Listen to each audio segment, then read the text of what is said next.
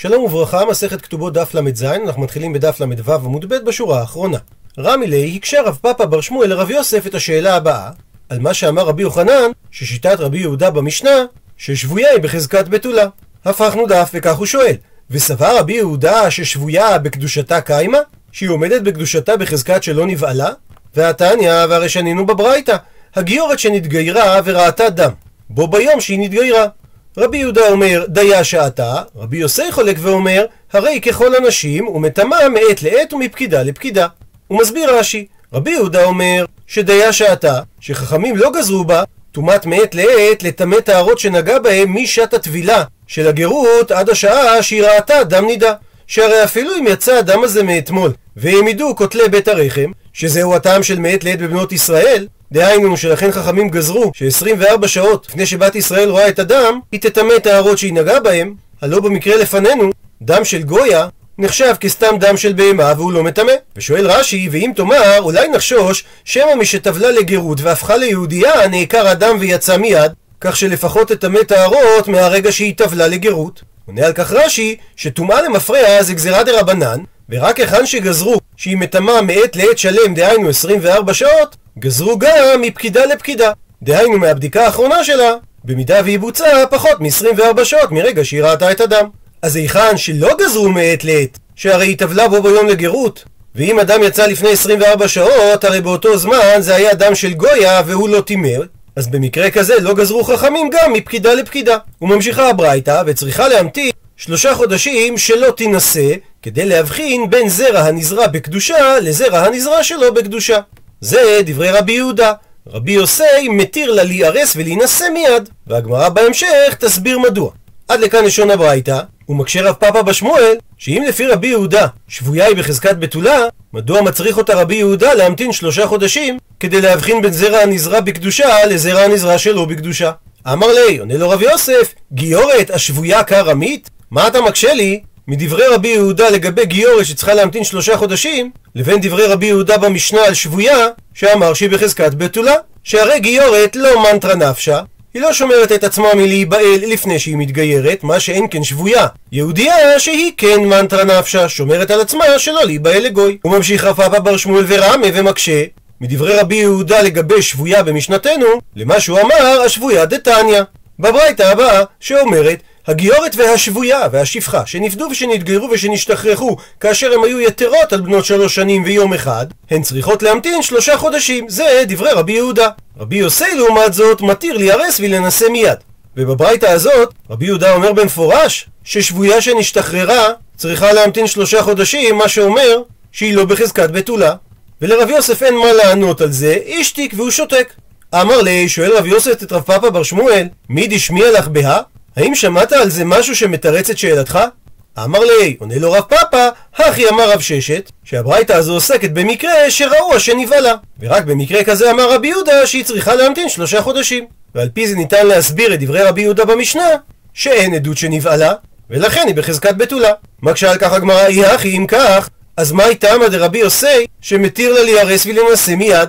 והלא יש עדים שראו השנבהלה. עונה על כך אמר רבא, כסבר רבי יוסי שאישה מזנה משמשת במוך, כדי שלא תתעבר. הוא מסביר רש"י שלאחר בעילת הזנות היא שמה שם מוך, דהיינו בד רך, ועל ידי כך היא שואבת הזרע ולא נכנסת להיריון, ולכן אין בעיה שהיא תיהרס ותינשא מיד. מקשה על כך הגמרא, בישלמה נוח לי להבין שגיורת נוהגת כך, ולכן היא לא צריכה להמתין שלושה חודשים, שכיוון דדעתה לאי גיורי מינטרה נפשה. שכיוון שהיא כבר חושבת להתגייר במשך זמן מסוים, אז היא שומרת את עצמה ומזמנת למוח כדי שלא תיכנס להיריון. ושבויה נמי גם היא על אותו עיקרון, שהיא שומרת על עצמה לשמש במוח כדי לא להיכנס להיריון, שהרי דלא ידע היכא ממטו לה, שהיא לא יודעת להיכן השבעים ששבו אותה הולכים למכור אותה, והיא לוקחת בחשבון שאולי יביאו אותה למקום שיש ישראל, וכדי שיהיה לה יותר סיכוי שיפדו אותה, עדיף לה שלא תהיה מעוברת מגוי. שפחה נמי, גם היא על אותו עיקרון, שומרת עצמה לשמש במוח כדי לא להיכנס להיריון, דשמע שהיא הולכת להשתחרר מפי מרה, מפי האדון שלה. אלא שפחה שיוצאה בשן ועין, שזו שפחה שסימא אדוניה את עינה, ובעקבות כך היא יוצאת באופן פתאומי מהרגע להרגע לחירות, מה היא יקלה מימר? כיצד נסביר מדוע רבי יוסי מתיר לה להיהרס ולהינשא מיד? שהרי מהיכן היא יודעת שהיא עומדת לצאת לחופשי, שנאמר שהיא שמרה עצמה בשלושת החודשים האחרונים לזמן מוח שיהיה מוכן לשימושה כדי שלא תיכנס להיריון. וכי תימה, ואולי תרצה לתרץ ולומר שרבי יוסי חלק על רבי יהודה רק במקרים שהאישה אכן יכלה להתכונן אליהם. אבל כל מקרה שהוא ממילא, דהיינו שהוא קרה מעצמו והיא לא יכלה להתכונן אליו, אולי במקרים כאלה לא אמר רבי יוסי שמותר לה להיהרס ולהינשא מיד. אבל לא ניתן לומר כך, שהרי אישה אנוסה ומפותה זה לא דבר שהאישה יכלה להתכונן אליו, אלא זה מקרה שמוגדר דממילא, שהוא בא מעצמו, בלי שהאישה יכלה להתכונן לזה, ולכן מסתבר שלא היה למוח זמין כאמצעי מניעה. ותניא, והרי שנינו בברייתא, שאנוסה ומפותה צריכות להמתין שלושה חודשים דברי רבי יהודה, ורבי יוסי מתיר להיהרס ולהינשא מיד. הרי שחלק רבי יוסי על רבי יהודה, גם במקרה של אנוסה ומפותה, שבהם האישה כנראה לא זימנה לעצמה מוך. ואם כן חוזרת השאלה, מדוע התיר רבי יוסי במקרים כאלה, שהאישה יכולה להיהרס ולהינשא מיד? אלא אמר רבא תשובה אחרת, שכסבר רבי יוסי, אישה מזנה מתהפכת, שיצא הזרע ולא יקלוט, כדי שלא תתעבר. ופעולת מניעה כזאת, האישה יכולה לעשות ללא צורך בהכנה מוקדמת, וכולן עושות כן. גם האנוסה, גם המפותה, וגם השפחה שלא ידעה שהיא הולכת להשתחרר, ולכן אין חשש שהיא נכנסה להיריון. תוספות לעומת זאת חולק על רש"י, ואומר שלגבי שפחה שהיא יוצאה בשן ועין ולא תכננה להשתחרר, מודה רבי יוסי שהיא כן צריכה להמתין שלושה חודשים, שבשונה מאנוסה ומפותה, לא היה לה סיבה להתהפך כדי לא להיכנס להיריון. וכדי להבין את נקודת המחלוקת בין רש"י לתוספות, נעזר בדברי הרשב"א, הלא הוא רבי שלמה ברבי אברהם אדרת, שנולד בשנת 1235 בעיר ברצלונה בספרד ומת בשנת 1310. היה תלמיד מובהק של רבנו יונה מגרנודה ולמד גם מהרמב"ן ומרבנו יצחק בר אברהם. גדולי הפוסקים בדורו הכירו בערכו ושלחו אליו שאלות מספרד, פורטוגל, איטליה, צרפת, אשכנז ואסיה הקטנה. תשובותיו הגיעו לעשרת אלפים והיה מראשי המשיבים בהלכה. בתשובותיו עסק הרבה בענייני הקהילות ובתי הדין. הגן בכל כוחו על זכויות הקהילות ונלחם בתקיפים שרצו להשתלט על הקהילות. הוא התנגד להליכה לערכאות של גויים ועל אימוץ נורמות משפטיות לא יהודיות במשפט העברי. הוא חיבר מספר ספרי הלכה, החשוב שבהם תורת הבית שהיה מיועד לתלמידי חכמים והוא מקיף את רוב הלכות איסור והתר. להמון העם הוא הכין קיצור בשם תורת הבית הקצר. בנוסף, הוא כתב גם שירים, כפי שניתן לראות בראש ספריו, תורת הבית ועבודת הקודש, הוא עסק בקבלה, למד פילוסופיה, אבל הטיל חרם על לומדי פילוסופיה בגיל צעיר. וכך מסביר הרשב"א את סברתו של רש"י, שכיוון שאין לה שפחת טורח בזה שהיא מתהפכת, ותקנתה בידה בכל עת שהיא יכולה להתהפך ולא להיכנס להיריון, אז ודאי שהיא עושה כן. אבל מוח דפעמים אינו מצוי בידה, מטרח לא טרחה, אלא אם כן דעתה לעשות תהליך של גיור. תוספות לעומת זאת, הבין שהעניין של מתהפכת לא תלוי בזמינות או בקלות של זה, אלא בכך שזה במודעות של האישה.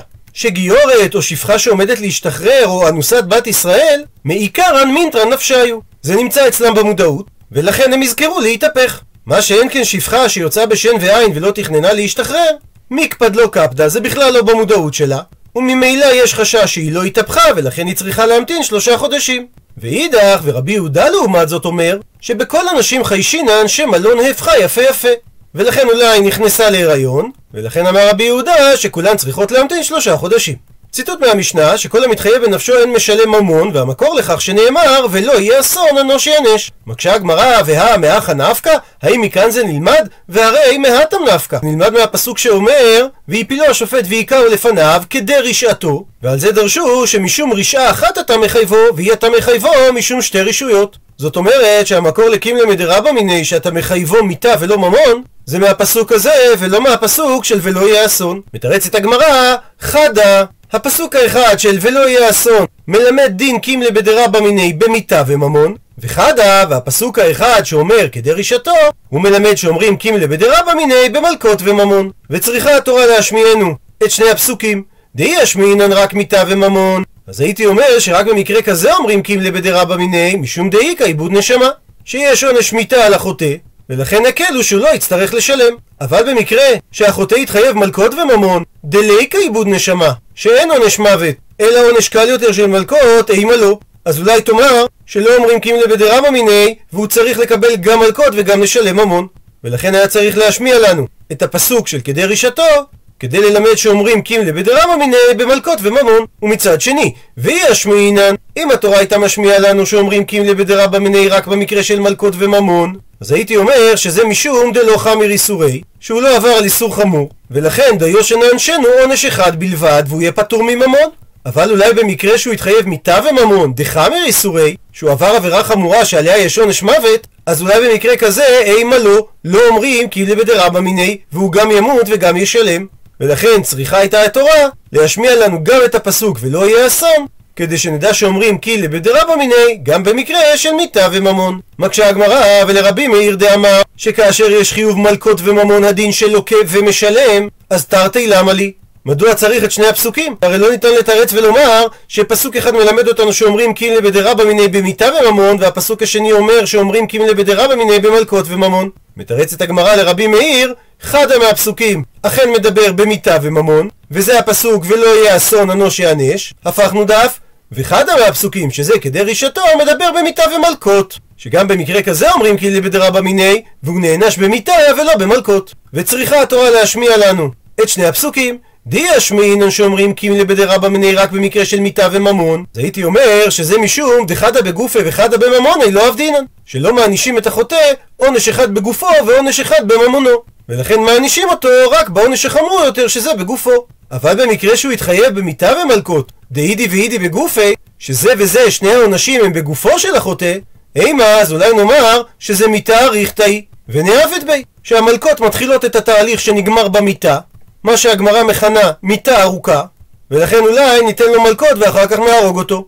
ולכן אומר רבי מאיר שהתורה הייתה צריכה להשמיע לנו את הפסוק כדי רישתו, כדי ללמד קימלה בדרבא מיני במקרה של מיתה ומלקות. ומצד שני, ואי ישמיעינן, אם התורה הייתה משמיעה לנו רק את המקרה של מיתה ומלקות, אז הייתי אומר שהסיבה שלא מענישים אותו מלקות, דתרתי בגופי לא עבדינן, שלא עושים שני עונשים בגופו. אבל אולי, כאשר יש לו עונש מיתה וממון, דחדה מהעונשים בגופי וחדה מהעונשים בממוני, אימה אז אולי נאמר שכנה אביד בי, שניתן לו את שני העונשים. ולכן הייתה התורה צריכה להשמיע לנו גם את הפסוק ולא יהיה אסון אנוש יענש, כדי שנלמד שאומרים קימלה בדרבא מיני במקרה של מיתה וממון. ממשיכה הגמרא ומקשה, הרי כתוב בספר במדבר, נקרא בפנים, ולא תיקחו כופר לנפש רוצח, אשר הוא רשע למות, כי מות יומת. ומבינה הגמרא שמשמעות הפסוק, כי מות יומת, שאם הורגים את הפושע, לא תיקחו כופר, דהיינו, הוא לא נענש גם לשלם ממון. הרי את הלימוד הזה בדיוק למדנו מהפסוק, ולא יהיה אסון אנוש יענש. ואם כך, את הפסוק הזה, למה לי? לאיזה צורך התורה אומרת אותו? מתרצת הגמרא, דאמר רחמנה, התורה התכוונה לומר, לא תשקול ממון המיניה ותפטר מקטלה. אל תיקח ממנו כסף, ובכך תפטור אותו מעונש המיתה.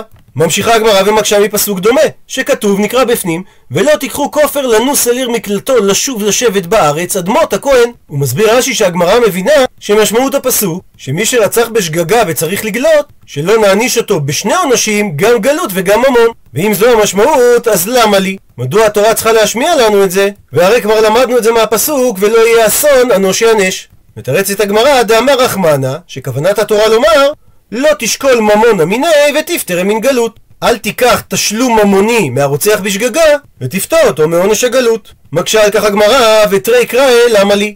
מדוע התורה חוזרת בשני הפסוקים לכאורה על אותו לימוד שלא לוקחים כסף מהרוצח כדי לפטור אותו מעונש המוות או מעונש הגלות. מתרצת הגמרא שאחד מהפסוקים הרי עוסק ברוצח בשוגג ואחד מהפסוקים עוסק ברוצח במזיד.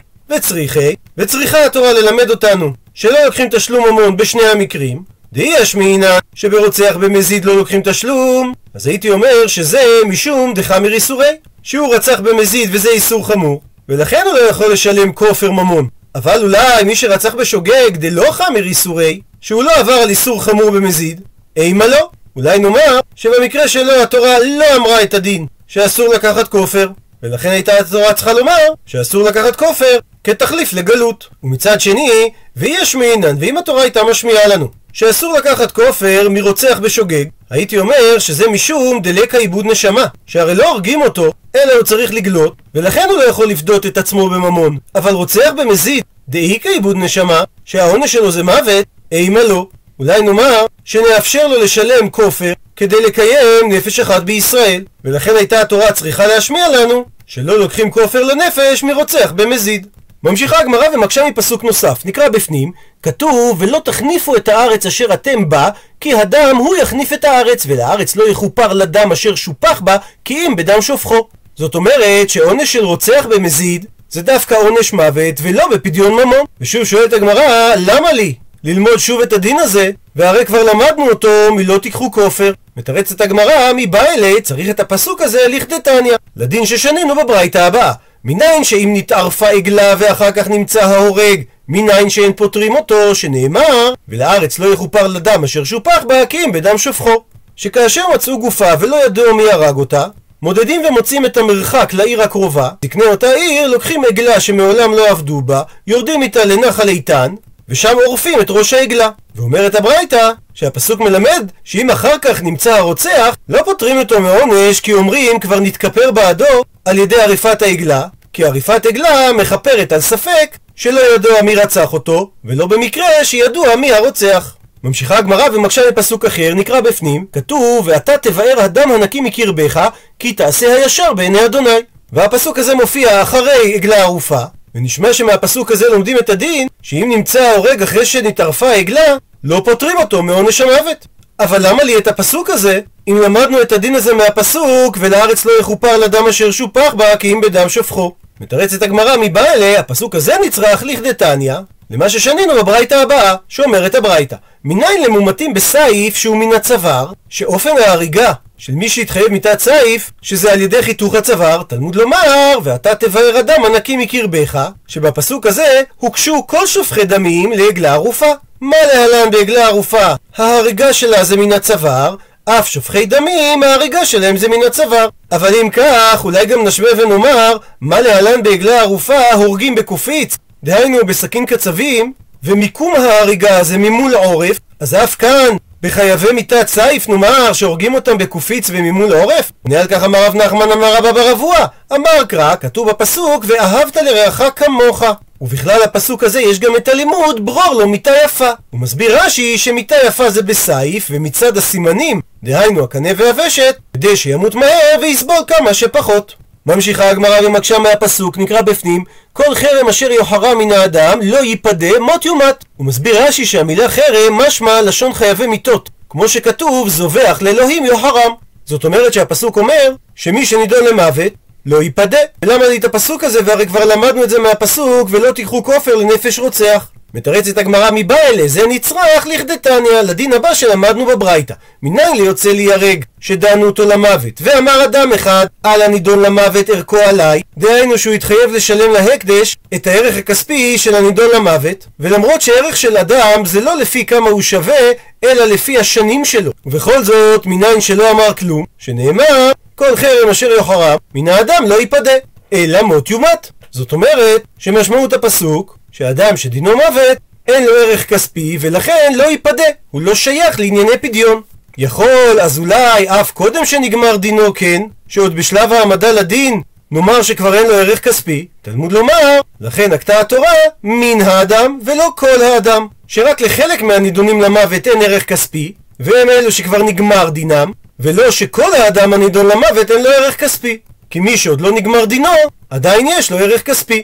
מקשה הגמרא, ולרבי חנניה בן עקביה דאמר, שאדם שנגמר דינו נערך מפני שדמיו קצובים, שהרי ערכו של אדם בתורה זה לפי השנים שלו, דהיינו לפי הגיל שלו, ולא לפי הערך הסובייקטיבי שלו. וזה לא דומה למקרה שאדם אומר דמיו עליי, שזה מדבר על הערך הסובייקטיבי שלו, ואכן אין לו דמים והוא לא התחייב כלום. היי, אז הפסוק הזה של כל חרם, מה יעביד לי? מה רבי חנניה בן עקביה לומד ממנו? עונה הגמרא, מבא אלה לכדתניא. הוא לומד ממנו את הדין שהברייתא הבאה אומרת שרבי ישמעאל בנו של רבי יוחנן בן ברוקה אומר לפי שמצינו למומתים בידי שמיים שנותנים ממון ומתכפר להם. הוא מסביר רש"י כגון מי שהרג שורו את הנפש שאמרה התורה וגם בעליו יומת. אבל לא מדובר על מיתת בית דין שהרי אומרת הגמרא בסנהדרין על הפסוק מות יומת המכה רוצח הוא שעל רציחתו של אדם אתה הורג אותו אבל אתה לא הורג אותו על רציחת שורו. לכן בהכרח שמה שכתוב יומת זה בידי שמיים. ואמרה התורה שנאמר, נקרא בפנים, אם כופר יושת עליו ונתן פדיון נפשו בכל אשר יושת עליו. והמילה אם היא במשמעות של כאשר. אז אולי כשם שמומתים בידי שמיים, אפשרה להם התורה לשלם כופר, יכול אף בידי אדם כן? שגם חייבי מיתות בדי יוכלו לפדות עצמם בממון? תלמוד לומר, לכן אמרה התורה, כל חרם אשר יחורה מן האדם לא ייפדה. והמשמעות היא, שאם יש אדם שמחויב חרם, דהיינו מוות, הוא לא ייפדה על ידי כופר ממוני. וממשיכה הברייתא, ואין לי אלא ללמוד מהפסוק הזה לגבי מיתות חמורות שלא ניתנה שגיגתן לכפרה שהרי כיוון שהפסוק לא פירש על איזה מיתות מדובר מסתבר לומר שהחומרה הזאת שאין ממונו של אדם אצילו זה נאמר דווקא לגבי מיתות חמורות כגון העושה חבורה באביו או גונף נפש מישראל שאין כפרה כתובה בשגגתו זאת אומרת שאין עונש כרת אם הוא עשה את העבירה הזאת בזדון אז הדין שהוא יכול היה להביא קורבן חטאת אם הוא היה עושה את זה בשגגה ולכן אולי נאמר שבמיתות קלות שניתנה שגגתן לכפרה, שזה כל המיתות שנאמר בהם כרת על זדונו, במקרה שלא יטעו בו קודם לכן, כגון עבודת כוכבים, חילול שבת, עריות, שעבירות כאלה אם הם נעשו בשוגג, אז יש כפרה על ידי קורבן חטאת. או גם ניתן לכלול בזה רוצח בשגגה, שיש לו כפרה על ידי גלות. אז מניין שגם במיתות כאלה אין אפשרות לשלם כופר נפש. תלמוד לומר, כל חרם שהמילה כל באה לרבות שכל אדם שהוטל עליו עונש מוות, ואפילו אם מדובר על מיתה קלה שבשגגה ניתנה לכפרה, הרי הדין לא ייפדה, שהוא לא יכול לשלם כופר נפש ולהיפטר מעונש המיתה. עד כאן דף ל"ז.